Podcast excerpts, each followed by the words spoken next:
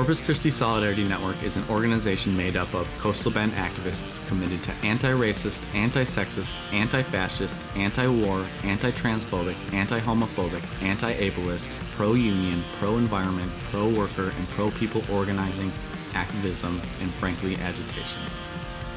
Workers struggle, and parents are often too busy to engage in or plug into every struggle. Our goal is to centralize organizing efforts so people of all walks of life are able to participate in class struggle in whatever way they can. Rallying behind the classic slogans from each according to their ability to each according to their need, and an injury to one is an injury to all, we do our best to make sure our work is accessible to, inclusive of, and beneficial to all.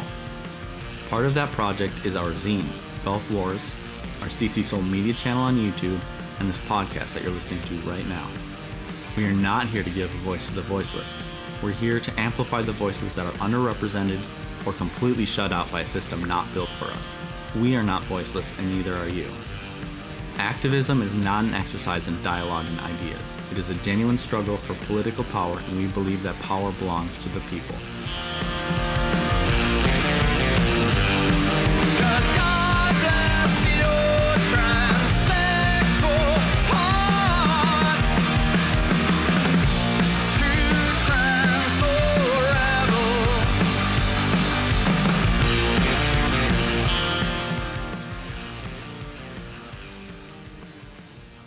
Following interviews and discussion were completed at the end of 2017. One piece was recorded outside of a cafe, so forgive us for the highway sounds and those conversations that were picked up on the mic around us. The events that we mentioned planning are set for later in February of 2018 and moving forward throughout the year, the information for which is included in the text description of this podcast. We encourage you to check out the resources discussed here, as well as engage the events and meetings held around the Coastal Bend by our vibrant and strong LGBTQ plus community. All right. Hi, my name is Autumn. Um, I'm a member of the LGBTQ fraction of the Corpus Christi Solidarity Network. Um, and today I'm going to talk a little bit about kind of how we start got started as a fraction and just a little bit about the work that we've done and are hoping to do in the future. Um, so I guess I'll talk a little bit about why we formed the LGBTQ fraction. Um, a lot of us, you know, really felt strongly, um, you know, just a lot of feelings of anger stemming from the brutal trans lives that have been taken, you know, both locally and across, you know, America, across the world. Um, and our that was really kind of what, you know, made our first action, um, the trans rally, uh, you know, kind of kick into high gear was that, you know, locally we were really feeling the pain of that and you know having someone from the community taken from us. Um, and so you know that was a lot of what really streamlined the fraction to form. Um, you know in addition to that we're also really dedicated to education as well. Um, just kind of against like the us versus them mentality kind of the same rhetoric you know as always. Um, and just kind of you know letting people know that we've always existed. You know we're just kind of finally being heard and you know it doesn't have to be this us versus them you know um, and we also are really dedicated to like educating you know in the correct way one of the first lead offs that you know one of the lead offs that we did was uh, on Stonewall and you know Marsha P. Johnson and Sylvia Rivera and just kind of making sure that at the front of the discussion is that these were trans people of color that were leading the front way, like in these battles. Um, so yeah, we aim to provide that education, really uplift those voices, and to just kind of protect our trans, you know, sisters. Um, the you know our feminism in the LGBTQ fraction is absolutely intersectional. Um, our outreach is definitely aimed toward like low income folks, like those you know in poverty, homeless. Um, you know, upcoming demonstrations we have of this are an upcoming self-defense class um, that's going to be free for trans folks um, and have a solidarity fee for any allies that want to attend. Um, a queer semantics seminar, you know, just to kind of discuss how language is super gendered, um, and we don't really, you know, realize how we uplift the patriarchy and the two gender system just, you know, really with our words. Um, we recently had a really intimate vigil at the local Unitarian church um, with songs, lighting of candles uh, for you know each of the victims of brutality and bigotry this year, um, and we stood in solidarity outside of the church with everyone who's in attendance. Um, so yeah, we, you know we really hope to honor. Um, Stephanie Montez, you know, in the work that we do, um, in the community that we serve, um, as well as our other trans brothers and sisters and siblings that have just been taken from us this year. Um, so, you know, that's something that we focus on too, is just that remembering the power of language is super important. Um, and, you know, just making that accessible is super important too, not coming off as elitist or classist, but making sure that, you know, we own up to, to our mistakes and that, you know, really just owning up to your mistakes with an apology, a correction is key, and also being an empathetic and active ally. Um, so, yeah. Um, that's a little bit about what we do. Really, we just serve. You know, we hope to serve um, the community and provide, you know, sense of equality and inclusiveness. Um, really, we hope to provide more education, uh, more access to resources like education, safety, um, and really above all, just you know, be a community, uh, bring back that sense of community and sense of belonging. Um, I'm Sam. I'm part of the Corpus Christi Solidarity Network, and I'm going to be focusing on talking a little bit about trans self defense. This is related to some of the work that we're doing. We are hosting a free trans self defense course. Uh, you can check our Facebook to see when those dates are going to be. It's going to be free for queer people and victims of sexual assault. And I just wanted to talk a little bit about some statistics about uh, violence against trans people, not just in the United States, but across the world. Here in the United States, 1 in 14 trans women will be murdered in their lifetimes, which is an enormous amount uh, in comparison to the average cis person. The difference is in the thousands. That's all I can really say. yeah, 27 people this year in the United States have been murdered. Um, due to transgender violence, and it's also really difficult to get accurate statistics on the matter because not every place in the United States has hate crime laws in place that um, are able to uh, ensure that law enforcement accurately reports murders against um, trans and gender non-conforming people. Um, and just talking about it on sort of a larger uh, scale, uh, 64% of international trans murders are sex workers, which is um, understandable but still very tragic. Um, 30% of trans people live in poverty, according to the Human Rights Watch.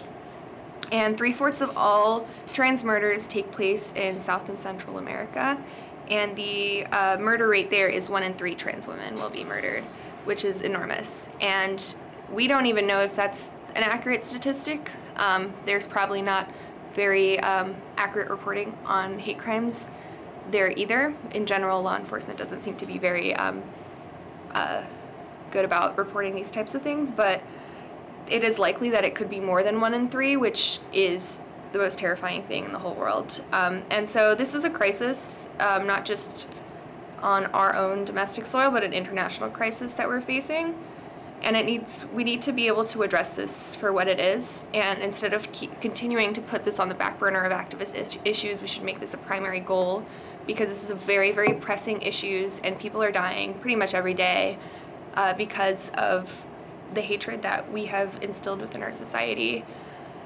Uh, i just think queer solidarity would probably be um, a really good route to take if you want to implement some change just in your own life. Um, do everything you can to reach out to queer people in your lives. Do everything you can to find queer people, bring them into your circles. You know, be like, hey, I'm somewhere, I'm here, I'm someone that cares, I'm here to protect you, I'm here to provide a safe space for you.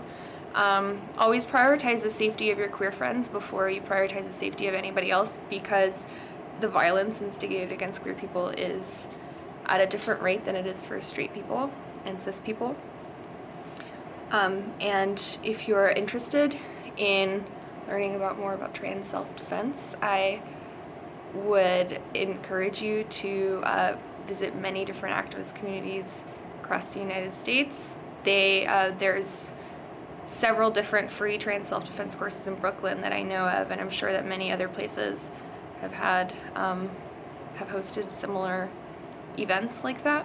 And I would encourage anybody who is interested to just try to figure it out, try to put something together like that. And uh, what you are doing could possibly save a life.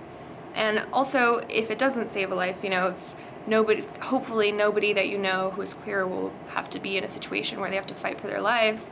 It just gives people the sense of security that if they're ever put in that situation, they know what to do in order to defend themselves. Um, yeah.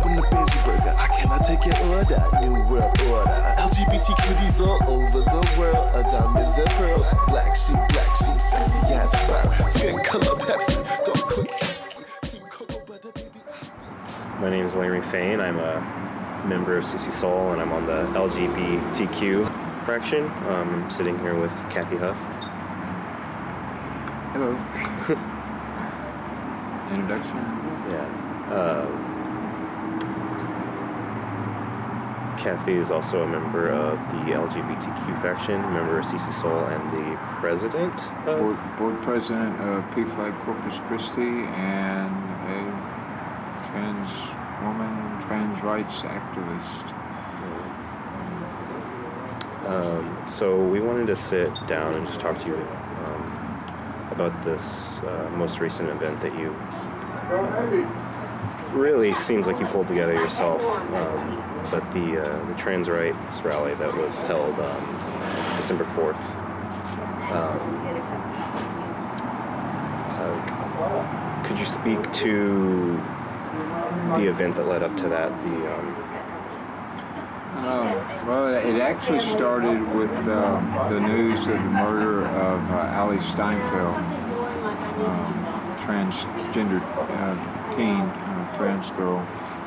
Um, and the, the sheer brutality of, that particular murder um, really got to me and and got me thinking that you know we really we really need to speak out and let the general public know you know about the violence and the hate that's that's uh, directed towards the trans community, uh, especially trans women of color. Um, so we, I really started formulating the idea for the rally then. Um, talked to PFLAG about it some, and I came and talked to Corpus Christi Solidarity Network, uh, and we, we we'd started kind of working on an idea for it and a, a, prospective date to do it. But it was uh, it was when the uh, news broke of a local trans woman, uh, Stephanie Montez, was murdered that. Um, uh, you know, really thought we really need to get this going. We need to do this. Um, bring it to everybody's attention and, and call for things like that to be included in the hate crime laws in Texas and an end to discrimination of um, transgenders when it comes to jobs and things that, that put us in more of a position to, to face violence uh, living on the streets or having to do sex work in order to put a roof over your head and food in your stomach.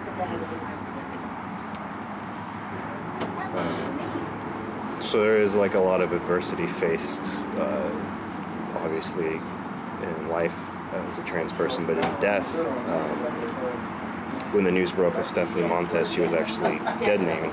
Yeah, she was. Uh, the uh, police report the sheriff's department uh, wrote um, stated that it was a man in a dress and referred to her uh, by her her old name, her dead name uh, of Juan Montez, which uh, I, have not. Um, I, I, was told that she had legally changed it to Stephanie, so there really should have been no no reason for them to even do that. But yeah, um, I first heard about the about her death through uh, other members in the community. So I went online, tried to look up on local local news uh, outlets if there was any story about it. Couldn't find that. Um, contacted Beatrice uh, Alvarado with the Caller Times to ask if she knew anything uh, that they had on it. And it was about two days later when she sent me the link to a story another reporter had done dead naming Stephanie and misgendering her um, in the story. So I got in touch with that reporter and got her to to at least somewhat correct the story. Uh, she's still dead named and misgendered a couple of times in it, but at least you know we got it out that it was a trans woman that she, she was Stephanie Montez. Um, after that, I, I, got in touch with GLAAD, Human Rights Campaign, and Equality Texas to uh, get their help on making sure that Stephanie was uh, was shown the respect she deserved, and uh, any further news articles as well as being added to the list for Transgender Day of Remembrance.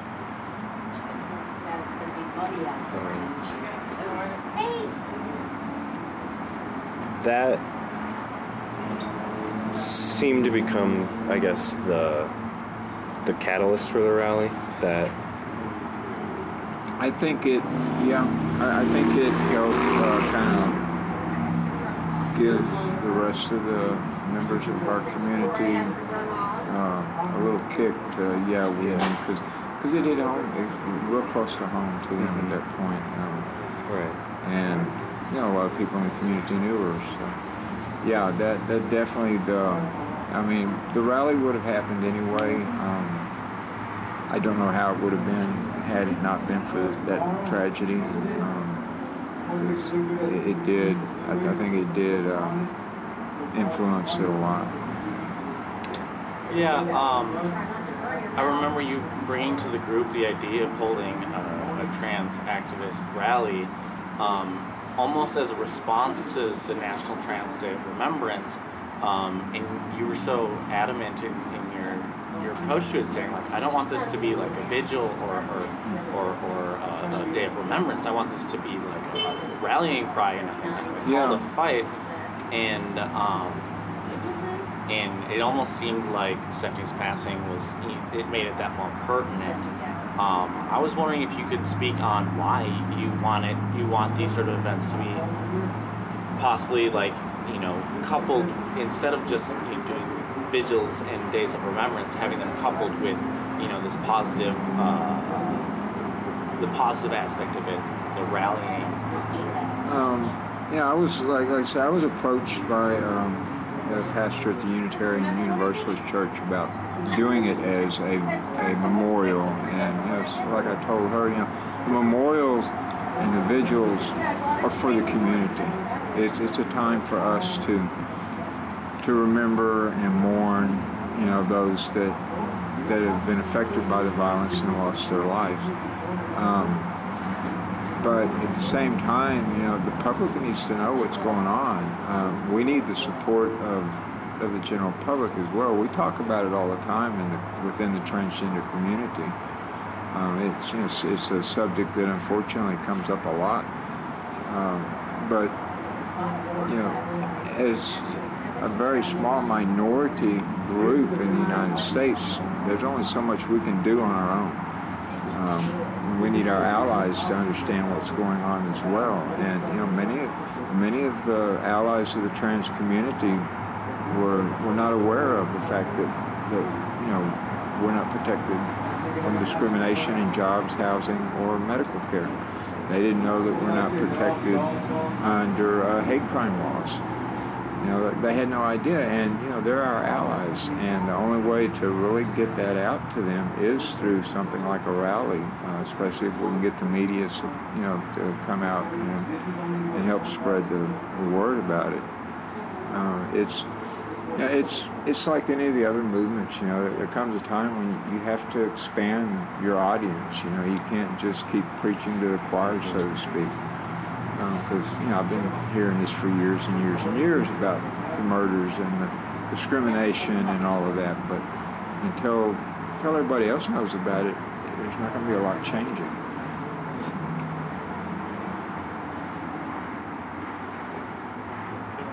Um, I was wondering about. It seemed like there was a pretty good media presence at the rally. A couple different news organizations. Um, one, I want to hear from you. You know, how how difficult was it to get them to come come out, or did they seem very willing or eager to sort of give more time and more like of the spotlight to you know Stephanie, but also to this idea of like trans activism and and true equal rights, you know, for all people and to, to shed some light on, on, on that, that injustice? Actually, it wasn't really difficult at all. Um, I, I was really surprised, you know, that, you know, we didn't have to really, you know, bug them to, hey, come out and pay attention to us. And, and again, I, I think that's a result of the fact, had we done this and Stephanie had not been murdered and it had only been after the murder of, of um, Allie Steinfeld, um, I don't think the media would have been as interested. But since it did involve a member of the Corpus Christi community, and you know it had already been in the paper, and the Caller Times had put in their story that we were planning the rally, I think that had a lot to do with actually getting the uh, two TV stations that showed up um, to come. So, I think it was more of it was it, it, it was a hit home thing for them too. You know. Um, through the rest of the podcast, we're going to be talking about some of the the work that you know our group and other groups are doing in the community to advance justice issues for the LGBTQ community. But I was just wondering from you personally, what what changes you'd like to see in Corpus and also in like Greater Texas, the nation, uh, specifically for trans rights or the whole LGBTQ community. Um, just personally, what do you feel like needs to be done and, and, and, and how we can do it? Uh, well, I think Corpus could could definitely help a lot by passing a non-discrimination ordinance like San Antonio and some of the other Austin, think Dallas, some of the other large cities have done that that protect the LGBT community from discrimination in housing and and jobs and things like that. Um, that that would go a long ways to helping the community. Um, if, we could get jobs, if we don't have to worry about uh, getting booted out by our landlord because they find out we're trans or gay or lesbian or something like that.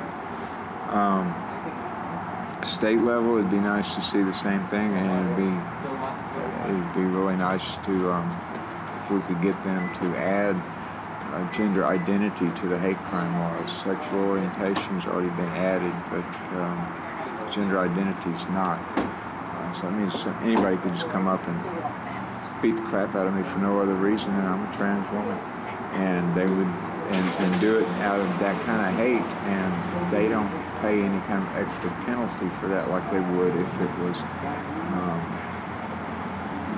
They, they did it to somebody because of their religious beliefs or something that is covered under hate crime laws uh, because of the color of their skin, but that's covered under hate crime laws. So there's an extra penalty to it, which, you know, it's not going to deter a lot of people, but, you know, they still should, they still should pay, have to pay for, you know, a hateful act like that. Um, I know we're, we've got very, very good chance of the state bringing up bathroom bills again in 2018. Um, the um, they've already got the Republicans have 11 non-binding. Um,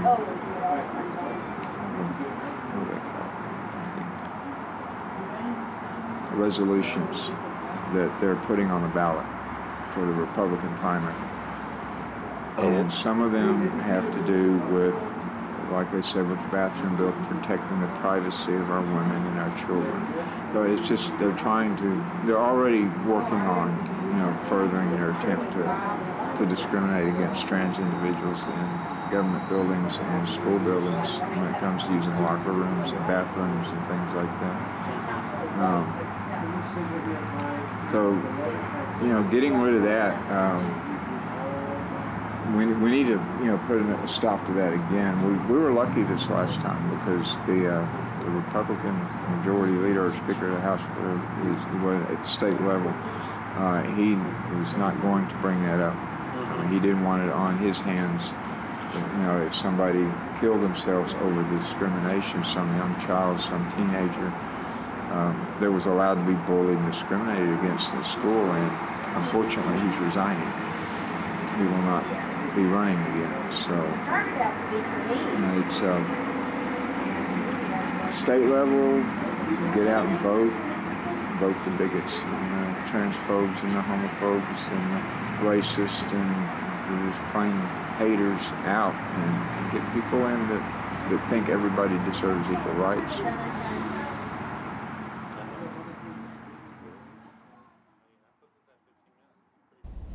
As of this recording, only 16 states and Washington, D.C. cover gender identity under their hate and bias crime laws. Texas is not among these 16 states. The National Coalition of Anti Violence Programs reports that 55% of all known LGBT, LGBTQ plus homicide victims were trans women. Of these, half were trans women of color. The true number of trans murders is unknown, as many individuals are misgendered post mortem in police reports by family members, etc. This affects statistics, and so the true number could be exponentially higher. There were 23 known hate motivated murders of trans people in 2016, the highest number recorded to that date. As of today's date, in 2017, there have been 26 known hate motivated murders of trans people. Their names are offered here in remembrance Mesha Caldwell, 41, Sean Hake, 23, Jamie Lee Wounded Arrow, 28, JoJo Striker, 23. Sierra Richmond, who also went by Keke Collier, 24. Chyna Doll Dupree, 31. Ciara McElveen, 26. Jaquarius Holland, 18. Alfonso Watson, 38. Che Reed, 28. Kenneth Bostick, 59. Cheryl Faulkner, 46. Kenne McFadden, 27. Kendra Mary Adams, 28. Ava Lorraine Barron, 17. Ebony Morgan, 28. T.T. Dangerfield, 32. Guinevere Riversong, 26. Kiwi Herring, 30. Kashmir Nazir Red, 28. Derek Banner, 26. Scout Schultz, 21. Allie Steinfeld, 17. Stephanie Montez, 47. Candace Towns, 30. Brooklyn Brianna Stevenson, 31. Further information can be found by accessing glaad.org and hrc.org. For those interested, um, the LGBT fraction of Corpus Christi Solidarity Network has compiled a list of resources and groups that meet here in the Coastal Bend area. First among these is the Coastal Bend Wellness Foundation, which is a des- designated safe zone providing wellness services to the LGBT community um, these services include primary health care, HIV, AIDS, and STI screening, HIV, AIDS specific treatment, counseling, substance abuse treatment, and other services. Many of these services are provided, provided or available on a sliding fee scale. The address for the Coastal Bend Wellness Foundation is 5633 South Staples. There are several groups that meet at the Coastal Bend Wellness Foundation. Um, the Coastal Bend Trans Alliance is a support group for trans and non gender conforming folks. They meet Tuesday at 6. Why Not? Youth Network Out Together, a support group for LGBT youths aged 13 to 24. They meet every other Saturday from 4 to 6. The PFLAG Corpus Christi is our local PFLAG chapter. Um, they meet the second Tuesday of every month at 7. Additionally, the Unitarian Universalist Church is an LGBT friendly, non denominational church. Their address is 6901 Holly Road. And of course, there is the Corpus Christi Solidarity Network. We organize around local LGBT issues, always seeking new members regardless of gender or orientation for various political activist work in the Corpus Christi area. We meet every Sunday at 8, 4407 South Alameda.